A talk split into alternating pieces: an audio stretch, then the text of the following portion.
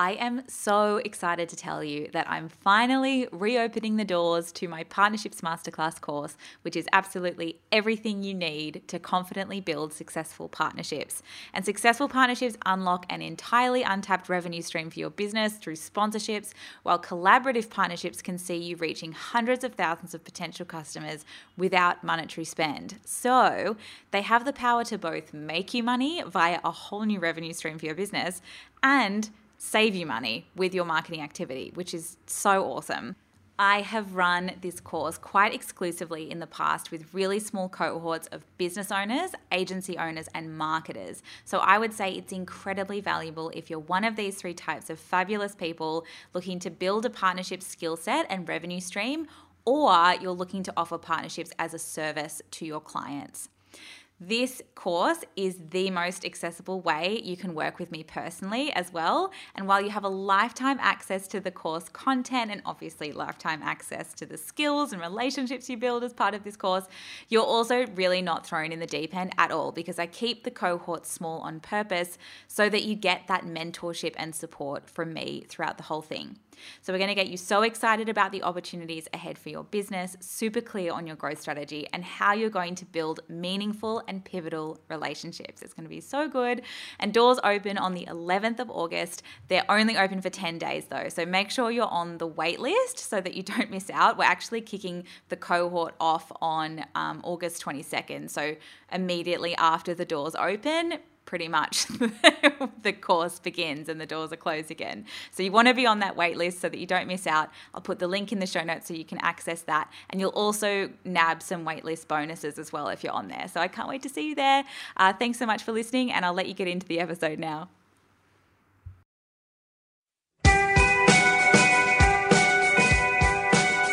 Hello and welcome to Stop, Collaborate and Listen. We are a podcast about marketing, collaboration and business, and we're brought to you by collabosaurus dot com, the matchmaker for brands.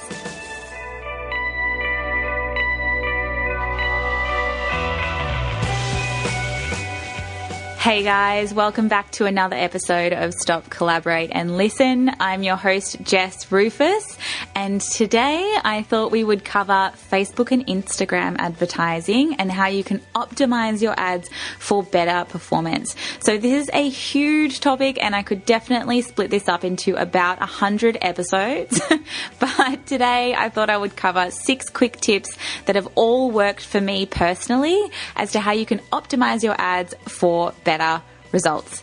Now, before we get started today, I wanted to again say a massive thank you to everyone who's left a written review in the podcast app.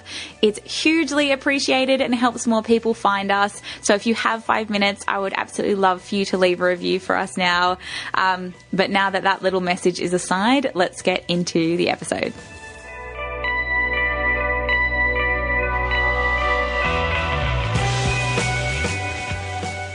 Okay, tip number one is be in it for the long haul. So I have definitely seen a huge difference when it comes to the performance of ads that you have running continuously and continue to tweak versus ads that are just promoted or boosted posts, for example. What I have found is that the longer you are in the Facebook ads game for, the better results you will have. And I think that's because, I mean, I don't know that much about the Facebook algorithm, but it makes sense. I mean, if the algorithm is recognizing that you're consistently Uh, experimenting and spending money through their Facebook ads channel, of course, they're going to favor your ads over ones that are just ad hoc and at random.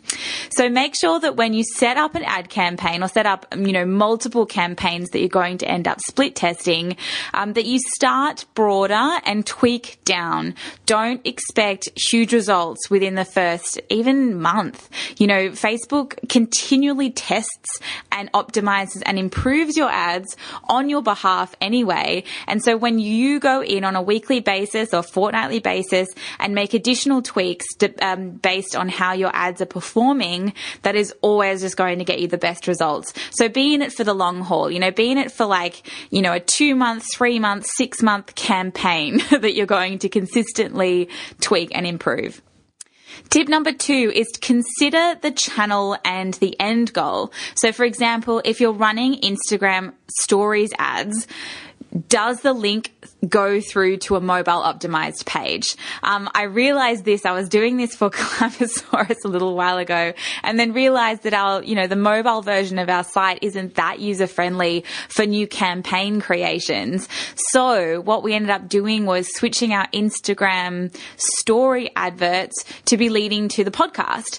So we targeted the ad so that it would only hit, um, iPhone, iOS, uh, devices at the time, because our podcast at the time was only on uh, the Apple podcast app. So we could link straight to the podcast app, which, you know, made sense in terms of where people are seeing the ad, where they're clicking through from, which is their phone. Make sure that your end goal, the website or sign up page or whatever it is you're leading people to, is optimized for the device people are going to be visiting that on and the behaviors and context they're going to be in when they're visiting that page. Tip number three is to create something legitimately valuable. So email addresses are more precious than ever. I don't give away my email address lightly. So make sure that the ad itself and the content that you're leading to, or the download or the freebie or whatever it is that you're, you know, that the ad is clicking through to, is highly valuable. And we did a, a podcast episode on content creation. creation and content marketing tips that covered their idiot principle. So I would definitely recommend checking that out if you haven't already. Um, it's really good to have a look at how the ad itself is hitting those content types. Um, and then the content itself that the ad is clicking through to, how is the content reflective of those really highly engaging content types? Tip number four is consider at what point your audience is seeing this ad. So if you've ever heard that whole seven times theory, which is that someone needs to come into contact or see your brand up to seven times before they make a buying decision, this needs to absolutely be considered in your Facebook or Instagram ads.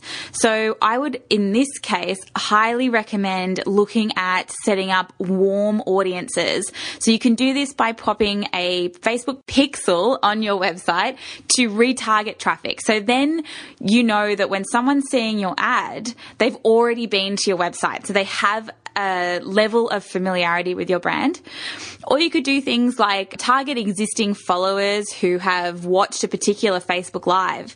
That's a really good one to do. If you've recently done a Facebook Live on, I don't know, let's say you're an accountant or something, and you recently did a Facebook Live on financial planning, it's really great to target people who've watched that Facebook Live, because that already shows that they're already engaging, they're already interested, and they're a warm lead. They're not someone completely cold based off, you know, interest-based targeting. The other thing I would recommend for this is to upload your latest email list for lookalike targeting. So you should consistently be updating this so that your warm audience can stay up to date. Tip number five is to regularly go back and exclude converted people. So this is really important, because you don't want to be wasting money on getting in front of people that have already converted, if that makes sense. So you can do this through uploading a custom list. So if you have, you know, an email list, or you can create an export from MailChimp or whatever your email management system is, of people who've already converted, you can upload that into custom audiences, and when you set up your ad, make sure you're excluding them from the ad. Otherwise, you'll be spending a fortune on people who already have converted, or whose email you already have. And last but not least is separate mobile and desktop ads. So this is a little bit of a pet peeve I am seeing lately in Instagram stories. Um, this, you know, small square Insta post ad that has been repurposed automatically into an Instagram stories ad, if that makes sense. You should be creating, just like, you know, if you're managing multiple social media platforms, you should be creating content specific to that that channel or specific to that platform, it's important to make sure that your content is of the right image dimensions, um, is leading to the right link that's mobile optimized, for example. Um, so for that, I would definitely recommend separating out your desktop and your mobile ads. That's really, really important. Okay, guys, as usual, very quick. Um, I feel like I say that every time as well. Sorry for the repetitiveness. Okay, here are the quick tips again for optimizing your Facebook ads. Number one, be in it for the long haul. Number two is consider the channel and the end goal and whether they reflect each other. Number three is to create something legitimately valuable, highly, highly valuable. Number four is to consider at what point your audience is seeing that ad, and definitely have a look into creating warm audiences. Tip number five is to regularly go back and exclude converted people from your ad. And tip number six is separate mobile and desktop ads. And that's it from me today, guys. Let me know how you go with your Facebook advertising and Instagram advertising.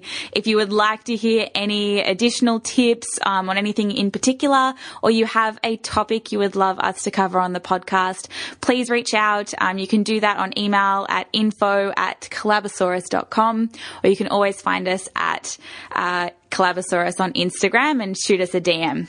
Thank you so much for listening, and we'll see you next time.